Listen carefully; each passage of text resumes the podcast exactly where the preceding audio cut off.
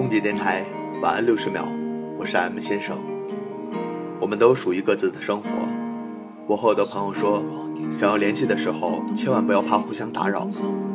但我又真诚的希望，那些找我吐槽、倾诉的时候，可以少些，再少一些。最好永远都不要因为这些事情联系我，因为我真的希望你们过得好。那天我又打开了这些好友的朋友圈，照片里他们总是很开心。虽然我比谁都清楚，照片背后的故事一定还有很多。而如今我们都相距太远，希望你过得好，就像你照片里表现出来的一样好。没有那么多背后的故事，希望你顺利，就像你憧憬的那般。没有那么多只能往肚子里咽的苦。